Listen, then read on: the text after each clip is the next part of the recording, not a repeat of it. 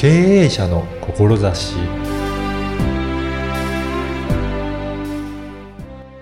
こんにちは、小ラボの岡田です。弁護士、税理士、司法書士など、様々な事業の先生にお世話になることがあると思います。あなたは自分の思いをしっかり伝えることができるでしょうか？今回は司法書士の先生にインタビューいたしました。まずはインタビューをお聞きください。今回は司法書士の柿沼大輔さんにお話を伺いたいと思います。柿沼先生、よろしくお願いします。よろしくお願いします。まずは簡単に、えっ、と、どんな事業をやっているのかご紹介いただけるでしょうか。はい。えー東京都中央区京橋で、はい。えー司法書士をやっております。はい。えっ、と、司法書士の、あの、仕事の内容、まあ、あの、ご存知の方もいらっしゃるとは思うんですが、あの、簡単にどういった業務をやっているのかご紹介いただけるでしょうか？はい。えー一般的にはですね、はいえー不動産の、うんお名義変更の登記や、はいえー会社の設立の登記うん。をしているのが、まあ、司法書士というイメージだと思うんですが、はい。えー我々は、えー相続うん。を、おメインにやっていたりします。うん相続遺言ですね。あ、そうなんですね。はいあ、じゃあその相続とか遺言が、まあ、必要だなっていう方がご相談にお伺いして、そこから、まあ、どういったご相談になっていくんでしょうかね。基本的にはですね、まあ、はい揉めないようにとか、うんこのまま何もしないで、えー相続を迎えて大丈夫なのかっていう心配されている方と、あ、はい。あとはもうすでに相続が発生していて、うんえーその後の手続きをしなければいけない方の大きく分けて二通りあります。はい。そうすると、もうすでに、例えばもう相続しちゃったんだけど、これからどうしたらいいかっていう、やっぱりそういう困って来られる方もいると思うんですが、うんそういった方はどんな悩みが多いですかね？えっと基本的にはんどうやって分けようかああ。というはいのと、あとは、まあ、相続税がかかる方は、うん相続税ですかね。うん。それで、あとはこれからっていう方は、その、そういった揉め事にならないように準備をしたいという方ですかね。そうですね。うん。はい。まあそういった方に対してご相談をされてるということですかね。はい。うん。その相談を受けたときに何か気をつけてることとかってありますかね？はい。えっ、と、我々事業うん。は、まあ、法律的な正解を、はい。まあ、相談者の方はこう、持っていると思って、まあ、それを、お聞きに、相談にいらっしゃることが多いと思うんですけど、はい。所詮は法律なので、うん。えっと答えっていうのはその相談者やその相談者の家族の方がうん。持っていると思っているので、えー本当とことんお話を聞いて、えーその方やその家族の方がどんなゴールを迎えたいのか、うんどんなありたい姿をお求めているのかですかね。うんをおとことん聞く。まあ、聞いた後に法律的にはこういうです、こういう選択肢がありますとかっていうふうに伝えるようにしています。やっぱり最初にそういうふうにしっかりとその、その相談にさ来られた方の思いを聞くことが、やっぱり大切なんですかね？そうですね。うんやっぱ我々事業をこう、敷居が高かったり、はいこんな相談してもいいのかなって心配だったりする方が多いあ、とそうですよね。思うんですけど、まあそんな中で、えーこ答えはこうですと、あなたはこうすべきですってこちらからこう言ってしまうと、はい。お一般の方はまあそれが普通なんだろうなと思って、えーなんとなくもやもやしたり、うん。違和感があっても、うん。こうまあそんなもんかなって言ってこう、流れていってしまう。はい。まあそういう、その中でこう手続きが終わってしまうと、うん。やっぱり後で後悔したり、それが本当の意味での解決策ではなかったりうん。することがあるので、はい。まあそういう風になってしまったら、我々が関わる意味や価値もうん。なくなってしまうので、あまあ本当にお話を聞いて、その人たち、そのか相談者の方がどんな風になりたいのか、あ。うん。こう、お互いにこう、ビジョンを共有した上で、じゃあこういう風に進んでいきましょうっていうのが我々の仕事かなと。ああ、そうなんですね。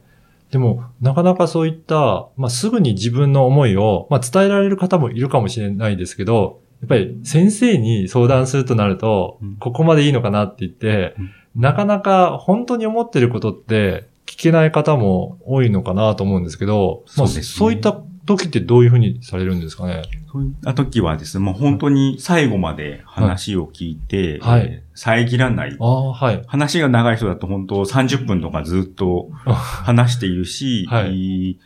相談の内容と全然関係なかったり、はい。的が外れてたりするようなうん。話もされてる方がまあ少なくないんですけども、はい。そういった話も全部聞いて、あえーー遮らずに最後まで聞くと。で、その中でこう、気になったことは質問したり、はいまあたまには突っ込んだりうん。しながら、こう、安心の空間を作っていくことで、徐々に本音というか、まあ、素の状態で話してもらえる関係ができてきますね。でなので、あるお母さんなんかは、まあ、はいは会って30分ぐらいでう、ん。へそくりの額を はい。聞けたことがあって、その時ちょうど長男さんも同席してたんですけど、誰にも言ったことないのに長男にバレちゃったわ、っ ていう感じで。というようなこともありますし、はい。今日の朝、はいえー相談乗ってた方は今日で3回目の、あ、はい。えっと打ち合わせというか相談だったんですけど、だいたい2時間ぐらい、うえん。話して、それでもまだこう、じゃあ次どうしましょうかって決まってなかったりああ、そうなんですね。するので、えーまあそうやってこう、ちゃんと関係を作って、うん。えーこれ、こうしましょうってもう決まったら、うんアクションプランをこう、立てるああ、そうなんですね。仕事をしています。やっぱりそれだけちゃんと聞き切って、まあその方との信頼関係を、まあ構築するのを重視されてるっていうふうに印象を受けたんですけど、はい。やっぱりそこは信頼してもらえてからやっと本当の話が聞けるっていうような感じですかね。そうですね。うんそれじゃないと、お我々の提供するソリューションっていうのが、やっぱり不完全なものにうん。なってしまうので、そう、それは、えっと、お客様にも、我々にとっても、こう、良くないうん。結果なので、うん。そうですね、うんそこは大事にしています。やっぱりそうなると、それで、その相談された方が重要にしていることが分かれば、それによって提案する内容もやっぱりそ変わってくるっていうことなんですね。そうですね。優先順位や、うん。が決まってくるので、うんそうすると、おお客様も納得うん。したプランで、こう、ゴールまで行ける。しっかりその納得感を得た上で手続きが進められるっていう、そこをやっぱり大切にされてるんですそうね。ですね。はい。あの、この番組は経営者の志という番組なんですが、はいあの、柿沼先生が、その、志として大切にされていることをちょっとお伺いしてもいいでしょうか？はい。えー先ほどあの相続や遺言うん。やってますというふうにお伝えしましたけど、私のお志は、は日本人全員に遺言書を書いてもらうことお、です。そうなんですね。はい。なかなか遺言書書いてるっていう人、あんまりいないんじゃないですかね。そうですね。はいえっ、と、年間にだいたい平成29年で134万人はい。亡くなっているんですけども、はいおそのうち、い遺言書書いてる人ってうん、どれぐらいだと岡田さん思いますか、どれぐらいだろう ?1 割ぐらいですか？正解です。あ、そうなんですかはい。なので、えっ、と、まあ、公正証書遺言と実質証書遺言っていうのがあって、はい。えーまあ、それが平成29年にこう作られた件数っていうのが、交渉人連合会と、あと司法統計って裁判所が出してる数字で出るんですけど、だいたい、公正証書遺言が11、2万件。あで、実質証書遺言の、まあ、兼任件数っていうのが出てるんですけど、うんそれが1万7千件ぐらいなので、まあ、1割いかないぐらい。ぐらいな感じなんですね。だからほとんど9割以上の人が、やっぱり作ってないっていうことなんですね。。そうですすね。遺言書というか、まあ、思いを残せていない。中で、相続人が、私はこれだけもらえる、僕はこれだけもらえるって言って、こう、争いというか、うん。になってしまうですね。私の周りでもなんか作ってると聞いたことがあるのが、本当になんかすごい偉い先生だったりとか、なんか特殊な方はなんか作ってるよっていうことを聞いたことあるんですけど、一般の方ではなかなかそういう話出たこともないですね。そうですよね。なんはいかお金持ちの話だとはい思ってる方多いんですけど、お金持ちが困るのは、えっと相続税あ、税、はい。なんですよ。はいで、お金があろうがなかろうが、えー100万円で相続人2人いたら、うん。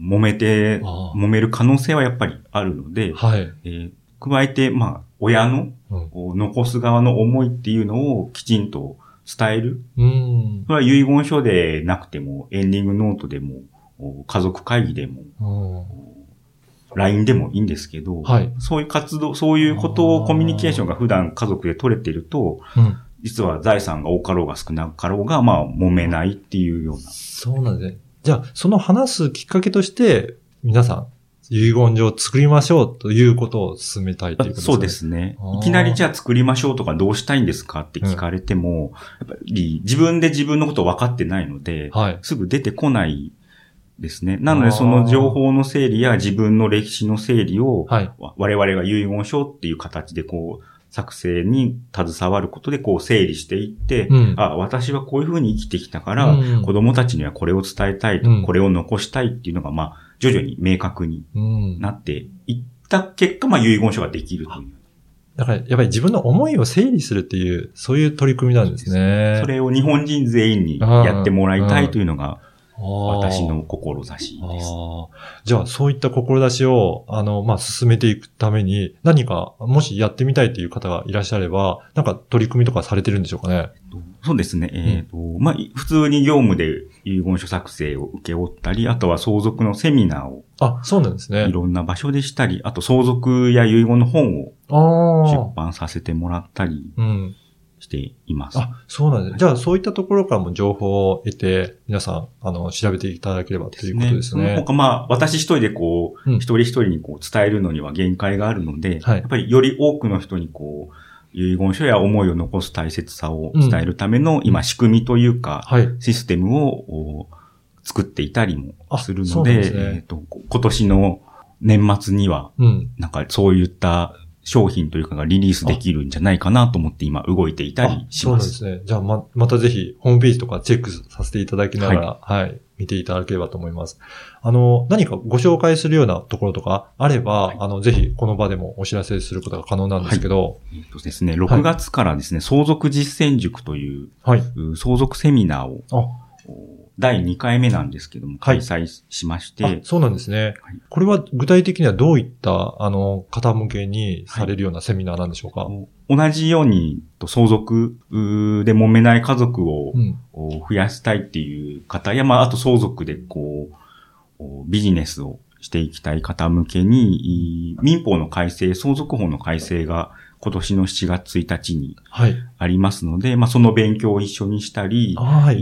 い相続相談、うん安心感を持ってえー本音を話してもらえるにはどういった相談の受け方をしたらいいかとか、うんえ。ーあとは、えーまず自分のことだと思ってない、うん相続の問題が自分のことだと思ってない人に、どうやって自分の問題だって気づいてもらうかとか、はい。えーそういった、あとセミナーの仕方や作り方などかを全4回で一緒に学んでいくセミナーに。あそうなんですなっておりますね。はい。もしよろしければ、これ、どういうふうにお申し込みすればいいのか、そのあたりも教えていただけるでしょうはい。Facebook ページに、はいセミナーの募集のページがあるので、そちらにアクセスしていただくかはい。のが一番いいかなと。わかりました。ははいい。では、あの、その URL も、このポッドキャストの説明文に掲載させていただきますので、ぜひそこからお申し込みいただければと思います。そうですね。えっと、はいこのポッドキャストを聞いてくださったという方には、はい1回分無料で、えーご参加いただけるという特典をはいつ。けますので、ありがとうございます。ぜひ、そうですね。ぜひ、あの、お申し込みいただいて、そういった相続に関わるような、これからそれでやっていきたいっていうような、そういった方がやっぱりおすすめなんですよね。そうですね。はい。じゃあ、ぜひそういった方はお申し込みいただければなと思います。はい。本日は、えー、司法書士の柿沼大輔さんにお話を伺いました。柿沼先生どうもありがとうございましたあ。りがとうございました。いかがだったでしょうか？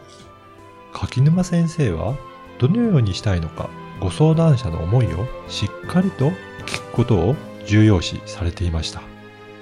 ご相談者は思いを持ってるはずですが事業の先生が法律的なことを最初にお話ししてしまうとなかなかそのことに対して反論できないですよね。そのため最後まで話を聞いて遮らないことを意識して信頼関係を作ることを大切にされているというのが印象的でした。そして日本人全員に遺言書を書いてもらいたいという思いがすごく伝わりました。相続はお金持ちだけの問題ではなく誰もが関わってくることなんですよね。しかし、そのことについて思いを伝えている人は少ないということがよくわかりました。まずは自分の歴史を振り返り、自分の伝えたい思いを整理することからできればと思います。そして、6月から相続実践塾を開催されるとのことです。ポッドキャストをお聞きの方には、特別に1回分無料で受講できるとのことですので、ぜひお申し込みしてみてください。あなたの思いを声で届けてみてはいかがでしょうか。ではまた次回。